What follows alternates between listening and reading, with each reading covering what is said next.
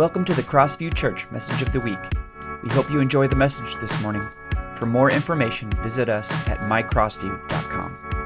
Hi, everyone. How are you doing? Hopefully, you're staying warm. It's hot, isn't it? Just like this message is going to be. Just kidding.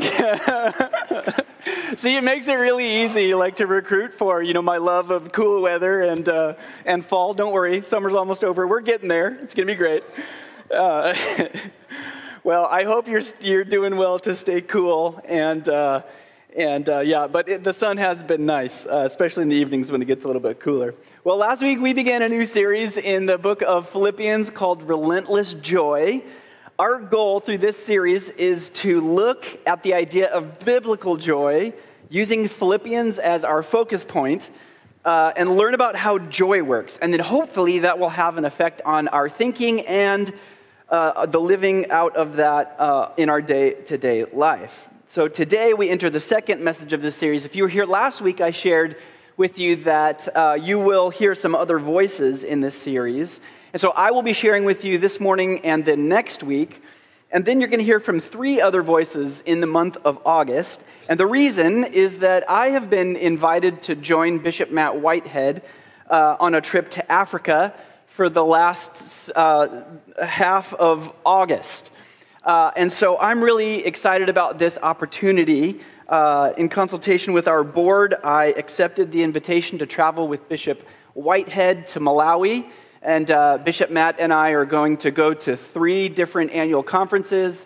And uh, I will have an opportunity to speak at all of those. And so I'm really excited about this opportunity. So that means that you're going to hear a few other voices uh, through the, the rest of this series as well. So I will leave August 10th and we'll be back August 26th, so the trip is coming up quickly. So I would just ask if you would pray for me and for Bishop Matt as we travel and speak at those annual conferences. But for the rest of our series, Pastor Mark Morrison is going to be preaching on uh, August 14th. Uh, Pastor Kevin Austin will be teaching on August 21st, and then Pastor Holly will be teaching on August 28th to close out the series. I'll be here on the 28th, but I'll be severely jet lagged, so you don't want to hear me share anything uh, on that day. Uh, but so we began last week by talking, as we jump into the book of Philippians, we began last week by, by talking about one of the main points for the entire series, which is this, if you remember, that joy is an attitude that God's people adopt, not because of happy circumstances, but because of their hope in God, His love, and His promises. We emphasize the fact that true joy is built on a foundation of who God is and not our own circumstances or how we might feel. I know that's sometimes difficult to experience in our life, but it's true. Paul starts his letter with a greeting that, if you remember, we talked about is one of those greetings that you kind of just read over really quickly, but we thought we just encouraged uh, us together not to read over that. Uh, that uh, quick greeting because he reminds us of two major concepts for the Christian life and foundations for what true joy is built upon God's grace and his peace. And if you remember that, powerful ideas, we're thinking about how joy works in our life. Well, this week I'd like to highlight a human experience uh, that maybe because of the heat we're all experiencing today, but a highlight uh, an experience that leaves us feeling a lack of joy. In fact, most of the time we feel like these two experiences cannot coexist, and that is the idea of joy and suffering, hardship. So we kick off today looking at Philippians just after the greeting uh, that we got from Paul last week. But now that the greeting is over in the story of the book of, of Philippians, Paul gets into the bad news. If they had streaming news services back then, at least for the early church, I bet the news about Paul's situation would be all over the networks. Paul, the main apostle and leader of many house churches for people of the way, arrested and held in prison. What a headline, right? Things for the early church at this point had really started to take really started to take off. God's spirit was moving powerfully and in significant ways. The church was having a major impact in large cities through these tiny little house churches all over the place. In fact, one author I read this week wrote that about the beginning of Philippians, the apostolic dream was happening, but the apostle Paul was in jail. We read it so matter of factly with such familiarity today that we miss the gravity of Paul's situation and what that meant for the early church. Paul is in prison in Rome. Things are not going well for him at all. In fact, the last several years of Paul's life was a very difficult journey. Here's a few things that he went through. He spent two years in jail in, uh, in, in, uh, yes, on false charges. He was then sent away to Rome, and he shipwrecked along the way. Do you remember these stories? He ends up on an island in the Mediterranean where he's stranded for three months, and while he's on this island, he gets bitten by a poisonous snake. And you can't make this stuff up, right? Then, after a while, he's imprisoned again in Rome with a guard chained to him for 24 hours a day, meaning that he has no privacy whatsoever. Just imagine that. You could certainly say of Paul's life that he has suffered quite a bit, and we know that he's gone through beatings, stonings, all other kinds of things. Paul had given everything to Jesus. How could it be how could all of this be happening to him? He did everything he was asked to and this was his reward, a Roman prison cell. That's tough. That's hard. Someone should have told them that this was a terrible recruitment strategy for new preachers for the New Testament church, unlike Pastor Holly's brilliant recruiting strategy of how it's much, much cooler downstairs. They should, maybe Pastor Holly should give them some pointers. Uh, this was just not, this wasn't just another day at the office for the New Testament church. This was catastrophic, and Paul was suffering. He had every reason to be bitter and angry. But we don't get bitter and angry in the book of Philippians, in the letter of Philippians. What we find is an encouragement toward joy and rejoicing, even in these difficult circumstances.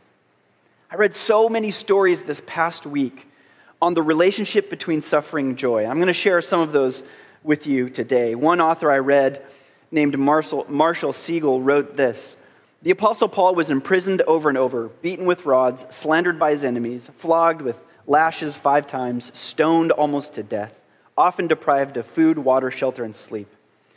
In 2 uh, Corinthians chapter 11, it says that he was in danger from rivers, danger from robbers, dangers from my own people, he writes, danger from Gentiles, danger in the city, danger in the wilderness, at sea, danger from false brothers and sisters.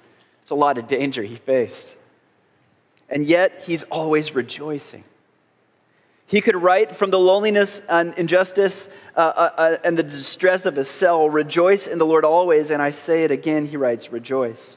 And then he ends his, this paragraph by writing this Paul used to, see ab, used to seem abnormal and extraordinary, even spectacular. I thought he was an anomaly until I began witnessing more and more women and men like him today, braving inconceivable trials, conflict with cancer, betrayal and abandonment, persecution and loss, with surprising joy in God.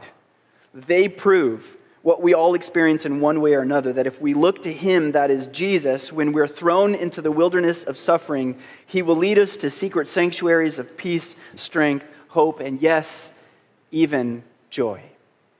And this is what Paul tells us. This is the perspective that he gives us. We looked at this passage in Philippians chapter 1 last week. And I want you to know, my dear brothers and sisters, Paul writes, that everything that has happened to me here has, hel- has helped to spread the good news. For everyone here, including the whole palace guard, knows that I am in chains because of Christ. And because of my imprisonment, most of the believers here have gained confidence and boldly speak God's message without fear. Powerful stuff. Another author I, I read said this You can put the apostle in jail, but you can't imprison the gospel and you can't imprison Jesus. Amen? the message will only get stronger. It's in the most turbulent of storms where Jesus demonstrates time and time again the most transformational suffering in and through him. So I think one of the keys to experiencing joy in the midst of suffering is recognizing and remembering what Jesus does. That is, he is uh, the Lord of transformation, the Lord of perspective shifting and reorienting back onto him.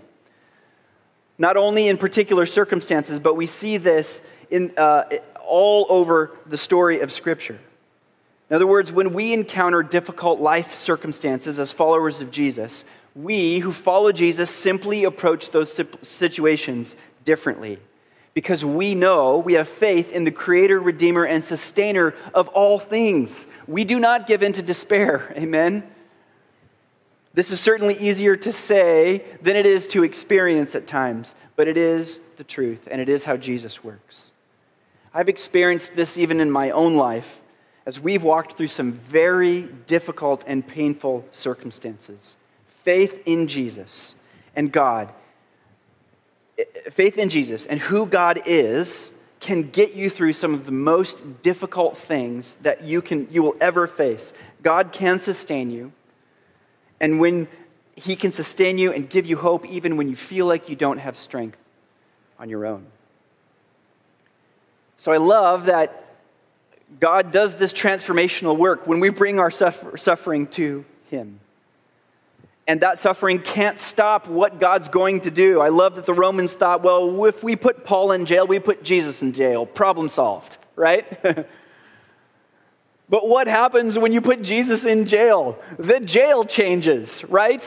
People experience hope because God is a God of redemption and renewal and transformation. You put Jesus in jail, things are going to change. People are going to experience hope. Even in the midst of suffering, they might even experience joy. It's incredible what God does. Think about this in the larger perspective of life. Where might you be suffering today? What are some hardships that you might be facing in your life? What if you took that suffering and your understanding of what it uh, of that to include the character and nature of God and you bring it to him? What does Jesus do when he meets our suffering and pain? He redeems, he restores, he gives strength, strength and he renews purpose. That's what Jesus does. And that's why we can have relentless joy even in the midst of suffering. Is there a place where you might be experiencing even brokenness in your life? Are you experiencing maybe the brokenness and difficulty of a relationship breaking down, or a lingering sin, or fear, or sickness? You know, we have an enemy uh, and a world around us thinks good. If you just introduce brokenness and suffering to, the, to a follower of Jesus, it'll hinder Jesus and the message of the gospel. and we all get a grin on our face because we know scripture tells us and, our, and we've experienced it that when you bring brokenness and suffering to jesus what does he do? He redeems he restores he heals he gives strength and he renews purpose. Jesus can take any situation far that's far from the realm of, of maybe what god intended and cause it to serve his purposes in astonishing ways. Have you ever experienced that? Paul is a great example of this. Uh, Paul is a great example of this. Perhaps God never intended for Paul to be in prison as much as he was. But what did God do with Paul's imprisonment? He changed the world, not only just the, the prison that he was there, but he changed the world through the letters that Paul wrote in prison. And, it, and, those letters continue to change hearts and minds and will so for, for, from now. Amen. God took something that maybe he didn't intend for Paul to experience, and he used it to change the world because God works like that. We can experience joy even in the midst of suffering. It's incredible to think about how God works and how biblical joy works. Joy is the surprising manifestation of God in the midst of difficult circumstances. I'm going to say that again. Joy is the surprising manifestation of God in difficult circumstances. Have you ever been in a difficult circumstance and experienced God's presence? Oh, thank you, Jesus. You're giving me the strength that I don't have. Maybe, I th- maybe you think I, don't, I didn't think I could get through this. And then God shows up and your perspective changes and you have a renewed purpose. Maybe you even can use that difficulty for God's glory, not only for yourself, your family, but people around you. One author said this To rejoice means to declare the confounding presence of God to your circumstances. He writes, and I love this there's truth in the cliche don't tell God how big your problems are, tell your problems how big your God is. right? Maybe a little bit cheesy, but man, it's true. Another author wrote, We must only allow our suffering to lead us into deeper surrender to Jesus. This means finding a posture of unshakable faith in Jesus rather than devoting all our energies to fighting against the circumstance. And Paul writes in chapter 1, verse 29 For you have been given not only the privilege of trusting in Jesus, but also the privilege of suffering for him. This is one of those verses, it's like, Paul, can you just not write that? That's uncomfortable. but also the privilege of suffering for him. We are in this struggle together. You have seen my struggle in the past, and you know that I am still in the midst of it. Even though Paul was struggling and suffering in this prison with all that he's gone through, he encourages the believers in Philippi and you and I to rejoice in the midst of difficulty and suffering. Remember, this is written in the context of a very difficult experience, and he writes, Rejoice in the Lord always. And again, I'll say it again, he writes, Rejoice! Exclamation point. Let your gentleness be evident to all. Who feels like they want to be gentle when you're suffering, right? It's hard. It's a hard call. The Lord is near. Don't be anxious about anything, but in every situation, by prayer and petition with thanksgiving, present your requests to God. And the peace, there's that idea of peace again. And the peace of God, which transcends all our understanding, will guard our hearts and your minds in Christ Jesus. Paul brings an emphasis to this point rejoice. Rejoice in the Lord always. And if we explore the Greek text, we find that the meaning of the term always, it means always. There's no circumstance in life that can elude joy when we bring that circumstance into the presence of God. And while joy comes from the Holy Spirit, it comes to those who, by faith, choose to rejoice, to give that circumstance to God. And in case he wasn't clear, he repeats it. He says, I'll say it again rejoice. Paul is not the only one who talks about the idea of suffering and our ability to rejoice in the midst of it. James, Jesus' brother also has something to say about it too in James chapter 1. Maybe you're familiar with this passage. It says, Dear brothers and sisters, when troubles of any kind come your way, consider it an opportunity for great joy. For you know that when your faith is tested, your endurance has a chance to grow. So let it grow. For when your endurance is fully developed, you will be perfect and complete, needing nothing. You know, we talk a lot about around here the first step of our discipleship pathway. The first thing we, we say as followers of Jesus, one of the things that that means is we let the scripture and Jesus teach us how we should think, act, how we should be. We, we say yes to biblical teaching. One of the things that we say, we verbalize this all the time, is that sometimes when you come to the Bible, you're going to get unsettled. It's going to be uncomfortable. And we think that's okay. right? Because then, once we're unsettled, if we're convicted, we have a chance to grow. We have a chance to become more like Jesus. And I think you see the heart of that in this idea, dear brothers and sisters. When troubles, if you're unsettled, we can take it on many, many levels of our experience, whether that's just teaching or even some of the lived experiences that we have. When troubles of any kind come your way, consider it an opportunity for joy. Why? Because you know that when your faith is tested, your endurance has a chance to grow. So let it grow. For when your endurance is fully developed, you will be perfect and complete, needing nothing. You will grow in Jesus.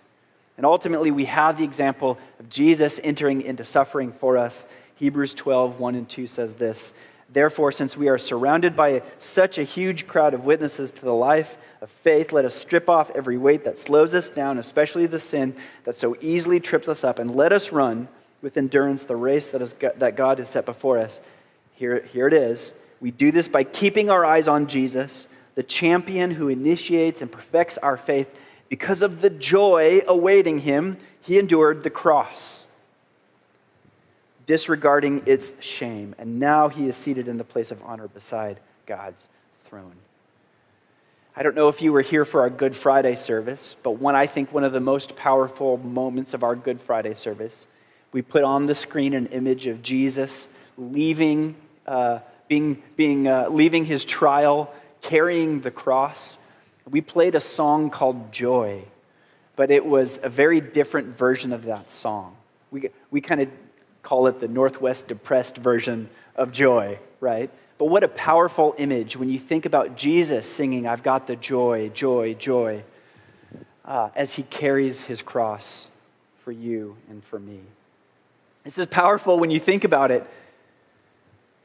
So, even if the news is not great for Paul, even if holding up his life as an example of what it can look like to follow Jesus might not be a great recruitment strategy for the early church, Paul helps us understand how God works, how joy actually works. It's that through the power of God's Spirit in our lives and all that we go through, it can be an opportunity to continue to experience a new, a, a different depth of joy, a biblical joy, an opportunity for God to renew and to restore, for us to put our trust in Him and, and, and have a sense of joy, to change brokenness into wholeness, uh, to change sickness into healing, to, to bring hope in the midst of despair, to bring belonging to those of us who are once lost. What joy! You can find meaningful purpose in your life no matter what you're going through. And you can find a joy that is relentless when it's found in God and His purposes for you. There's nothing that God cannot restore, and our suffering is an opportunity for us to rely on God, to trust in Him, and to reorient our perspective to one of hope, not despair. I read a story this last week uh, about a worship service that was very moving, and so I'd like to share that with you as we end our, our this time together here. The author wrote about this service that he was uh, that he was leading that after his message, he looked out into the crowd and he noticed BeBe Winans. Anyone remember BeBe Winans, a really famous gospel singer of some generations past, but still really good? Uh, and he noticed that this gospel singer was in attendance, and so he invited him to come up and he, to share at the end of this service. And here's what he wrote the pastor. The pastor wrote this We all expected and were looking forward to him singing one of his Grammy Award winning, multiple platinum selling songs. But he began to tell us of the really hard things that he faced in his life in recent years and how he'd been at the lowest of low places. Then he started talking about Jesus. And after a few minutes, he began rejoicing. And he broke out into a song. And it was a song that none of us had ever heard. It only had four words. And he sang, Everything's gonna be all right. he writes, as he sang them over and over, the Spirit ushered the whole place into singing with them. That morning, there were people with cancer. There, uh, and people grieving losses, and people on the brink of ruin and in the depths of despair, people in troubled marriages, and families with wayward children, and every last one of them was rejoicing knowing that though they may feel like they are losing the battle here and now, though they may feel the weight of suffering, Jesus is with them, bringing hope in despair and working in powerful ways. And there was a sense that everything was really going to be all right. Isn't that incredible? The pastor goes on to write that they sang for a long time, just those four words over and over and over again. And he said, and no one cared. He cited that he began to experience in a new way with the truth, the truth that's found in Psalm 30, verse 5. Weeping may last through the night, but joy comes with the morning. And the pastor ends his reflection by saying, Joy invaded us as the Spirit lifted us. It wasn't clappy happy, it wasn't euphoric escapism. It was heaven come down, eternal life breaking in, and I can still hear the tune. Joy is an attitude that God's people adopt, not because of happy circumstances, but because of their hope in God's love and his promise. Relentless joy is the surprising manifestation of the presence of God in the midst of difficult circumstances. And one more time, Paul used to seem abnormal and extraordinary, even spectacular. I thought he was an anomaly until I began witnessing more and more women and men like him today, braving inconceivable trials. And if we look to him when, we when we're thrown into the wilderness of suffering, he will lead us to secret sanctuaries of peace, strength, hope, and yes, even joy. Amen? Amen. Worship team, would you come on back up? Let's pray together.